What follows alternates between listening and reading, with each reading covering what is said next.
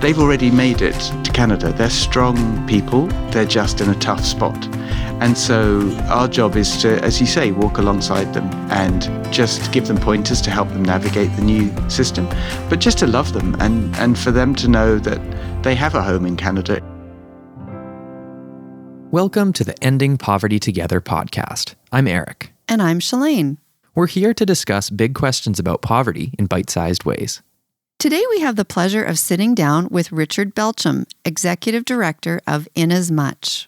Richard is a passionate advocate for refugee claimants and loves finding ways to give them the very best start to their new lives in Canada. Richard has an extensive background in HR, corporate communications, and marketing. Originally from the UK, Richard immigrated to Canada in 2011 and has been a resident of the Fraser Valley ever since. And he's no stranger to podcasts. In fact, Richard hosts a monthly podcast sharing the stories of people who have sought refuge in Canada called Along the Way. Welcome here, Richard. Thank you. It's great to be here. Yes, thanks so much for joining us, Richard. I'm excited that we can have this conversation with you today. It's going to be good. Mm-hmm. Richard, if you have listened to any of the podcasts that we've done, you'll know that one of the places that we prefer to start is just to hear your perspective on poverty.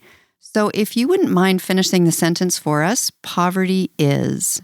Yeah, uh, poverty. Uh, when I think about poverty and my particular role around uh, working with asylum seekers and refugee claimants, I would say poverty is the inability, uh, due to systemic barriers, for people seeking asylum to find meaningful lives in their new country quickly. Mm. There's quite a lot to unpack there. Oh, yeah, please. I was going to say, would you like to un- unpack any of that? yeah. So when when folks come to Canada and they're seeking refugee protection, they don't fall in the traditional role of refugees. And refu- when people think about refugees, they think about perhaps government sponsored refugees. When, for instance, Justin Trudeau welcomed 25,000 Syrians to can- Canada. And those folks are, are processed outside of Canada. They come to Canada uh, as permanent residents. So they have all the, the services and rights available to them as permanent residents, whether it's the ability to learn language, to go to school, to pay domestic student fees, not international fees, those kind of things. And that's true also of privately sponsored refugees, the amazing scheme that Canada has for communities and faith groups to sponsor refugees to come to Canada. They also arrive as permanent residents. But for asylum seekers and people who have made their way to Canada to claim refugee protection, they have none of those rights. They hmm. come mm. and they're without status in the country. They have to apply to go through quite an extensive legal process. They can, usually about two or three months after they arrive, they can finally get access to a work permit. But if they wanted to go to school, they they would have to pay international rates. Mm. And then there's the generic issues that all newcomers have, but it's particularly true of refugee claimants. The when they apply for a job, they have a temporary SIN number, so the HR department won't necessarily recognise the paperwork they have. Mm. They can't easily open a bank account. They mm. can't easily access some of the things that we're all used to doing, and even as a newcomer to to try and navigate. For refugee claimants, every step is a hard step, and every step often features the word no. And mm-hmm. so I think for me, poverty is is that inequality of access and the fact that there's all kinds of systemic things tucked away that they don't understand. And so one of the clearest ones is when employers ask for Canadian experience. Mm. And that's a kind of almost like a hidden racism that mm. people in Canada will judge Canadian experience above and beyond what other people have done. And they may have fantastic experience from around the world, but because it's in from Kenya or from Eritrea or from somewhere else, they're not able to work in the field that they come from. And to give you an example, uh, we recently worked with a guy who was a state prosecutor in a South American country prosecuting gangs and cartels. Incredibly able guy. And he's working on a production line in a manufacturing company because mm. he's unable to get those things that he needs in order to succeed. I think of uh, uh, an orthopedic surgeon who's currently working with the Red Cross in uh, northern Manitoba on the vaccination scheme with the Red Cross because that's all he can get in his field, even though mm. he's run a field hospital. So those kinds of things really impact the ability of people to become successful and integrate into their new countries. Mm-hmm. And I'm very excited to talk more about how your organization specifically, you know, is equipped to mm-hmm. help, mm-hmm. you know, the population that you're referring to. And maybe it will be helpful for our listeners who aren't familiar with Inasmuch. Mm-hmm. How about we start with the name? How did you come up with that name and, and why does that stand out to you or matter to you? Well, uh, it wasn't me that came up with the name. Just uh, I'm not gonna not gonna lay claim to that one. Um, but inasmuch comes from from Matthew 25, 40, when Jesus is talking about marginalized people in society and how when you take care of them, you take care of Him. And the phrase is, "Inasmuch as you did for the least of these, you do it for me." And so that's where inasmuch mm. comes from, and that's our guiding principle. Um, we've been given so much and generously given that we choose to to give it to others and to serve others. Uh, and the ones that we've been called to serve are asylum seekers and refugees. Mm. Beautiful. I would uh, love to have you share a little bit more, Richard, about what does that actually look like? How do you serve these people who are so mm. vulnerable? That's a, that's a great question. The the way we do it is, is, is severalfold. We have two large transition houses here in Abbotsford, and we look after people and house them for the first six months of their, or up to six months. Some come for a shorter time in transition housing. So that looks like a family home that's shared with a host, and they look after the day to day things, and then we provide all the wraparound support. So we do, we have a full ESL program of Canadian Cultural English, and we help people get ready to navigate the money system, to employment, to just how to how to make a success using English in in the culture because we all know Canada likes to say please and thank you and sorry and several times in one sentence. And for some people, that's that's an alien concept. For me, from Britain, we're used to over apologizing, so it's great. so we do that, and we also we also have a full employment preparedness series of workshops that we work people through. We help them through on budgets. We have big community dinners where folks who have been through the houses come back together and can see each other, or we did before COVID. That's mm. uh, changed things around a bit. Mm. And we do all the regular things that people need to mm. start their lives in Canada. We help them open bank accounts. We help with all the forms and the processing, and we go to their hearings with them if they want us to, all, all of that kind of thing. And our whole approach is a family approach. That's when people come to Inasmuch, they come and they become members of our kind of extra, ex, strange and extended family. Mm. And um, I'll be honest, some uh, in in the world of refugee settlement, people talk about wraparound support, the importance of wraparound mm-hmm. support. And for us at Inasmuch, the most important wraparound support you can give someone is a hug. And mm. so that's that's our approach. Mm. Yeah, I love I love that aspect of living in community because it sounds like mm-hmm. there's a a level of really just walking alongside someone as opposed to just saying here's something that you can do differently. It's actually, oh, I'll I'll be there with you. Yes. Yeah, absolutely. And I think when people come to Canada, they they've already made it halfway across the world. They've already been standing up in their country for what they believe, perhaps, or they've been mm. imprisoned for something that they stood against their government for, or they faced some pretty terrible and traumatic things.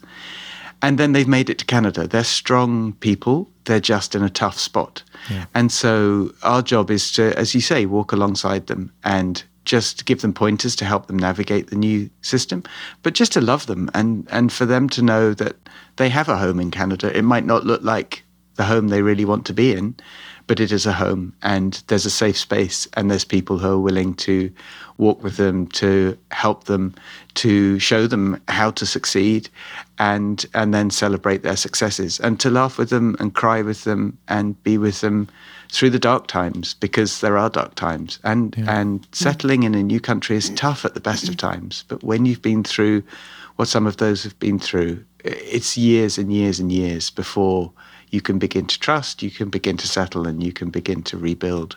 Mm-hmm. Richard, I remember coming to one of your volunteer training sessions and feeling like a lot of stereotypes of refugees were really dispelled in that. So, wondering if you could speak to that a little bit. Yeah, of course. When when you look in the media and you read the newspapers and you look online, how people describe refugees and refugee claimants and people crossing the border, they tend to lump everybody together in a way that's probably unhelpful.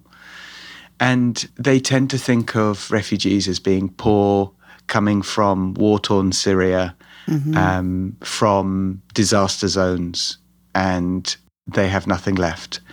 And that is born in some reality that, that people in Syria, which used to be such a, an amazing cosmopolitan country with mixes of people and so on, until the war came, uh, and they are f- fleeing that. But refugee claimants, who are the, the folks we look after, the asylum seekers, they have often been the change makers in their country. They're the women's rights activists in Iraq who have stood up against female genital mutilation and mm. honor killing. Mm. They're the people mm. in Eritrea who have stood up against corrupt and evil governments who are trying to take from their fellow country people. They're the people who have worked in refugee camps. They're the people who have worked on both sides of a conflict. Uh, the medics, we there's a woman that we've worked with from a country in Africa who was serving both sides of a conflict as a nurse. And because she refused to differentiate between both sides, mm. they came for her, they burnt down her clinic and they burnt down her home. And mm. she had to flee, leaving her children behind to come to Canada to find safety and eventually be able to bring her kids to safety. Wow. So when you go behind the headlines and you go behind the statistics and you don't lump people together, you find that there's stories there that are so compelling and so important that it changes hearts and minds. And and that's really why we do what we do. We we do it because there's people who need our help and there's people who need that support, but we do it because every life is worth something. Every life is important. Mm. And I think, without wishing to sound like I'm on a soapbox, I get frustrated when I hear people lump groups together the poor, the marginalized, the homeless, refugees, because it takes away from each of those individual stories. Mm. And so when you hear people talking about, oh, refugees are like this, or homeless people are all like this, mm. you lose the humanity and you lose the fact that, and if you believe it, and we do, that we are created in God's image, then the homeless guy in the tent, the asylum seeker irregularly crossing the border, the person who's died of an overdose, they're all made in God's image. And we have a duty as to care for them, and it's it's really quite simple. I guess mm.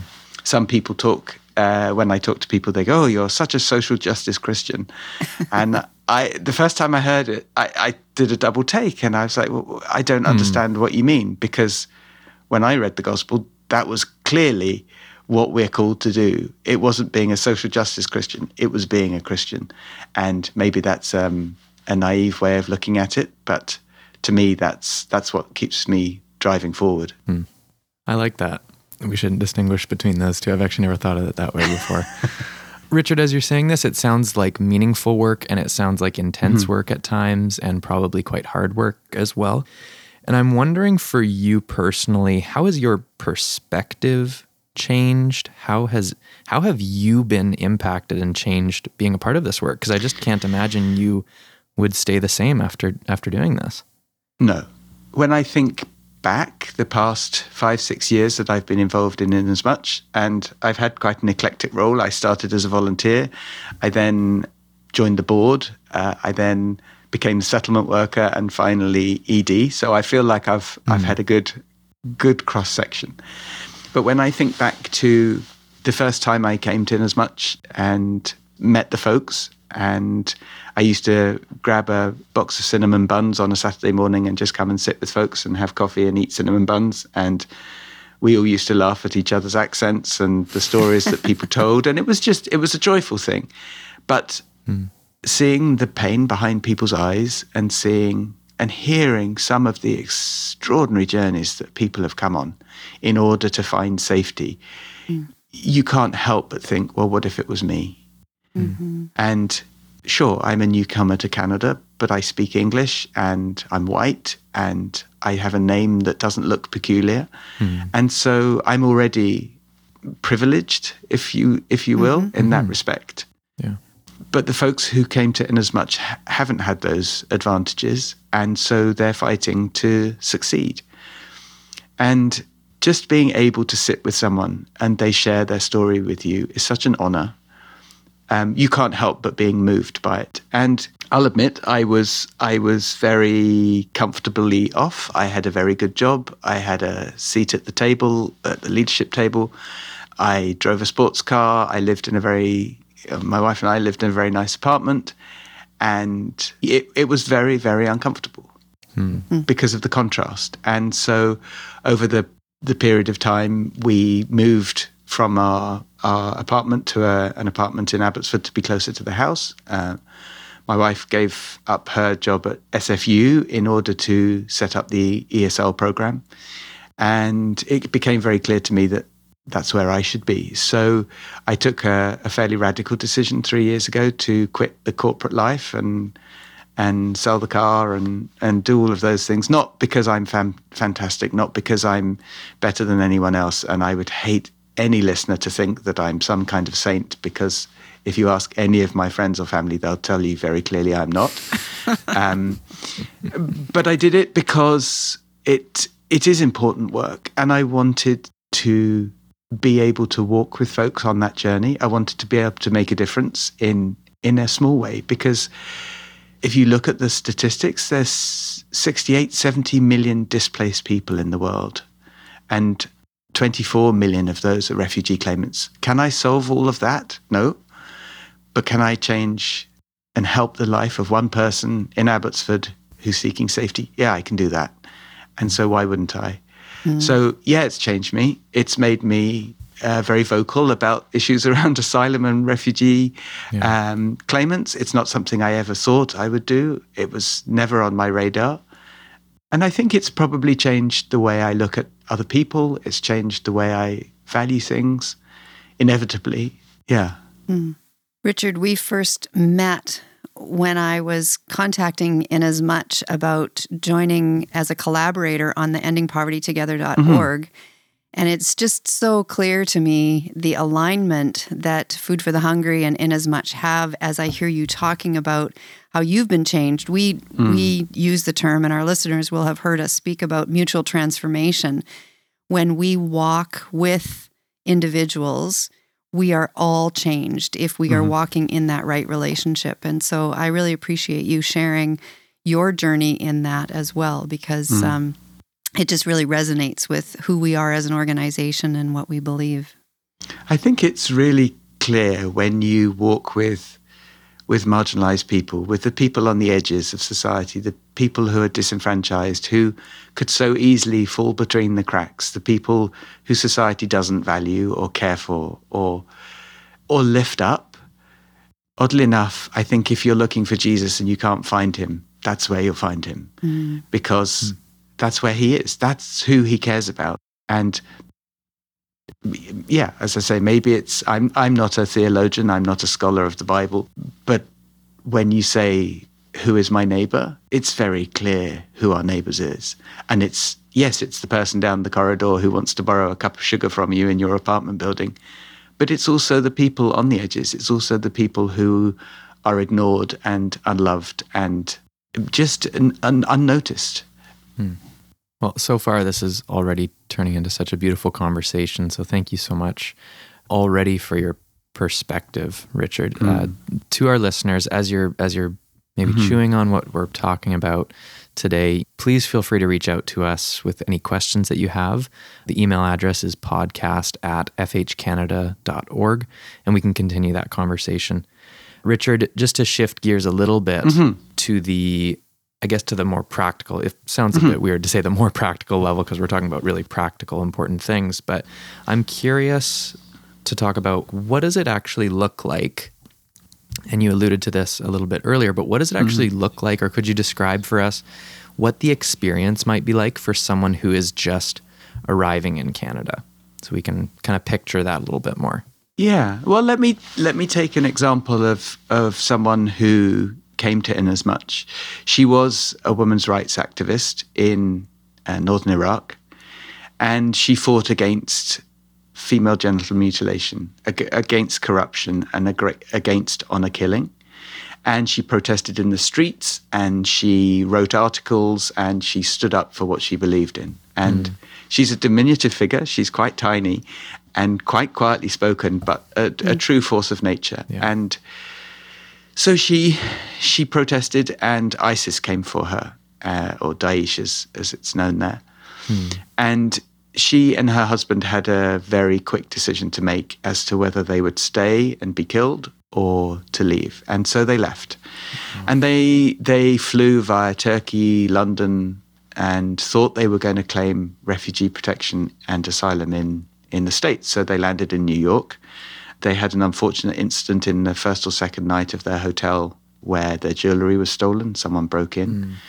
And hmm. so, and they very quickly realized once they got there that the US is quite a hard place to survive and quite a hard place to claim refugee protection. And they had a very long journey ahead of them if they stayed.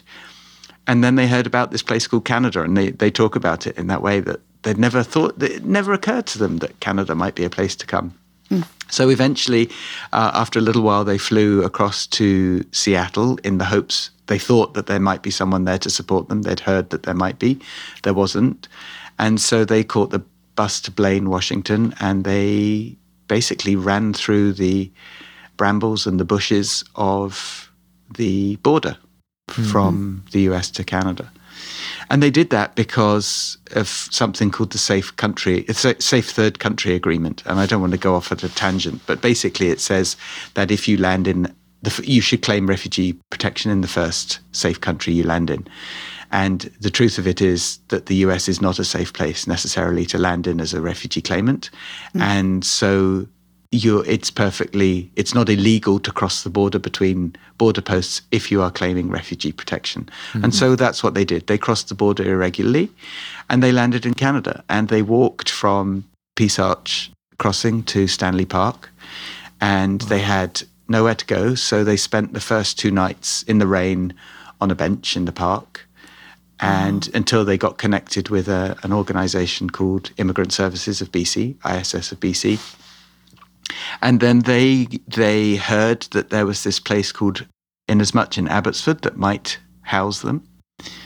And first of all, they had no clue what is this Abbotsford. They didn't know what Abbotsford was. They'd never they'd never heard of it, but they had no choice, and so they uh, agreed to come. And so ISS put them on a train. They knew that they had to get off at a stop called Mission, where someone would meet them with grey hair and wearing a yellow and they had their two bags and everything they brought with them. And they got on the train, not knowing what was coming, hmm. and came to were picked up by our founders uh, at the time and brought to Inasmuch, where our founder had searched online to find out what Kurdish people can't live without, and they she discovered that it was a particular type of cardamom tea, and thankfully Superstore stocked it. So she put cardamom tea in a teapot and, and glasses in the bedroom and welcomed them. And uh, the woman said, "I can't believe you would do that. That you would know me, and that that was a welcome." So they arrived, and he spoke about three words of English: please, thank you, and sorry, and spent most of his time saying sorry. She had a little more English, and and they started to build from there. And five years later, uh, they've had a little boy. She's now working in um, the field of women's rights and the ability for women to tell their stories in a in a particular project. And he finally, after five years, has managed to get back into his field of accounting. And and they've had a little boy, and their their lives are starting to open up, and they're starting to build. Um, that's a very quick overview uh, of what it's like, and that's that mirrors many stories of people who come And I just had a chance to Google the distance between the Peace Arch border crossing and Stanley Park. That's over 50 kilometers that that couple walked. Oh my goodness.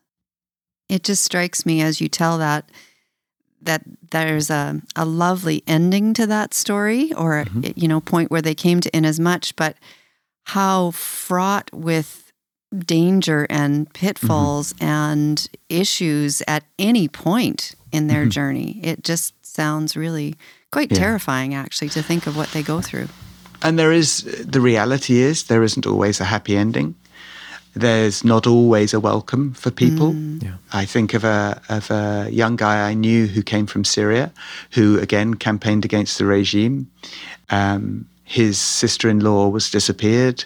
He was out one night and uh, the street blew up around him. He was incredibly, I mean, amazing story. He came via the States, but when he landed in Vancouver, because he was a single man, he was put into a homeless shelter in the downtown east side and re traumatized. He already had PTSD, but re traumatized. The shelter worker did a- a great a great thing and tried to move him into the Fraser Valley to a safer place, uh, and they moved him to Mission. And unfortunately, he was put in another shelter where it, they had it was like a, hou- a halfway house and people coming out of the correctional facility. And one night he was w- awoken by his roommate um, being attacked by someone who in in the shelter trying to kill him. And so you get trauma onto trauma onto trauma. And and folks who have done the right thing in protesting in their own country, of standing up for what they believe in, come to what they see as a safe country and then find there's this they don't count and that there isn't uh, there isn't many people standing up for them. There is to give you some boring statistics. uh, There's about before COVID, there are about four thousand people who came as Uh, refugee claimants to BC.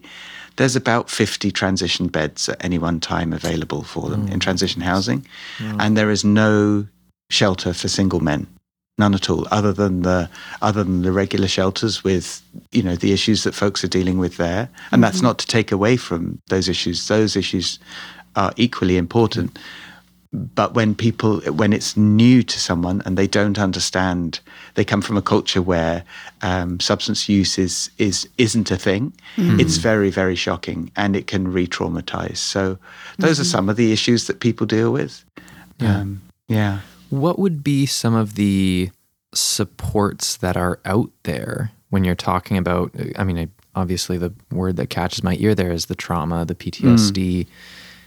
How does Inasmuch, either in house or by referral, mm-hmm. where do you begin in terms of addressing that aspect of people's stories? Well, everything we do is informed by trauma or the possibility of trauma. So, as as a team, we're very aware of that, unsurprisingly, and and how that can show itself. So, for hmm. some people, they may shut themselves away for hours, days at a time because they can't process. Others might want to talk and talk and talk and talk. Others might want to walk. Some throw themselves into study as a distraction. And uh, our English program really helps people to do that. The one thing we discover is that maybe three months in, suddenly their ability to learn stops and they can't retain mm. things. And it's hmm. because they've they've started processing what they've left and and your brain there's only so much you can do mm-hmm. and so uh, we understand that and and so those are some of the things that we do but we also have some great referrals to places like the Vancouver Association of Survivors of Torture hmm. who do just amazing work in in psychological support for people. They have art therapy, they have one-on-one sessions, they have group sessions, they have survivor advocacy groups, and and they do amazing work. And so we try and connect people if they want to. We try and connect people with their faith groups if that's a help to them, uh, depending where they come from. And sometimes it's just sitting with someone as they can't articulate how they're feeling and they just weep. And and maybe the only support they need at that time is a hand on them um, to know that they're loved and cared for and and and we can't do anything else. We can't take away what they've been through. We can't remove their history, but we can honor it and we can listen to it and we can walk with them and and recognize it and hear their voices because that's really and, and it gets to the point where further down the line people will trust and they will start to share their story and that can be very cathartic it can be very painful but it can be very cathartic and those stories are the ones that will change people's hearts and minds about who refugee claimants are. Mm-hmm. Richard, you mentioned some resources that the refugee claimants can access. Mm-hmm. I'm wondering what resources or books you would recommend for our listeners. Oh gosh, there's there's so many books that tell refugee stories. There's Sharon Sharon Bala wrote The Boat People, and that's that's a, a novelized version of the story of the ship that came from Sri Lanka with 500 refugee claimants on board to Vancouver. That's very compelling. Mm. Uh, some of the work by Khaled Hosseini is is very compelling from telling the stories about what life is like in Afghanistan and the Middle East. Mm. But really, any any memoir of someone who yeah. has done that journey would be a an interesting book to read. Mm-hmm. Um, and I would say for listeners, if if you're not a, an avid reader, then there are some films online. There's YouTube videos. There's of course along the way podcast. Uh, there's lots of there's lots of ways that you can hear those stories, and just put faces to the to the statistics and voices and history and and names. Mm-hmm. Thank you for mentioning Along the Way podcast again. We didn't want to leave. Shameless plug, sorry. Yes, that's all right. well, to just add to that shameless plug, where exactly can people find that podcast? Yes, it's available uh, on the web at Along the Way Stories, or if you search for Along the Way or my name, you'll find it from all good podcasters. Excellent. Thank you. Well, Richard, I've appreciated this conversation so, so much. Mm. Um, something that's standing out to me uh, that I think will be. I mean, there's so much more than just one simple takeaway, but something that's really striking me is the the importance of story, mm-hmm. uh, the importance of okay, we see these numbers. We see even in my memory, there's there's just that memory of oh right, the the Trudeau twenty five thousand. Like there's this mm-hmm. f- these numbers stick in our brains and or in my brain at least. And I agree with you that it is so important to look underneath the numbers that each of those numbers re- represents one person and mm-hmm. each person has an entire robust there's so much more to that person and their story mm-hmm. than just that they are a statistic or they're lumped in with this with this number. So I really appreciate you bringing that up and and mm. sharing that with us today. That's definitely something that I'm going to be chewing on and taking mm. away from today. Would you, in addition to telling us where people can find you, mm-hmm. how about Inasmuch? How what's yes. the best way for people to find out more about Inasmuch? The best way is, uh, you'll not be surprised to learn, is to visit our website, which is www.inasmuch.ca. Okay. Or Google refugee Abbotsford, anything like that will will bring you here. Mm-hmm. Yeah. Great. Well, thank you so much. Appreciate your willingness to spend time with us. And I would thank just you. encourage our listeners to check out Richard's podcast to get to know more about Inasmuch. And like Eric mentioned earlier, if you have any questions listening today and you want to reach out to us, we'd love to hear from you as well. So thank you, Richard. Appreciate you, you and appreciate all the work that you guys do. Thank you, thank you. It's been lovely to see you both and to talk more. And uh, I really appreciate the opportunity to share the importance of looking after asylum seekers here in Canada. To explore what your next steps could be, or find out more about Inasmuch and what other Canadians are doing about poverty, start by checking out fhcanada.org/resources.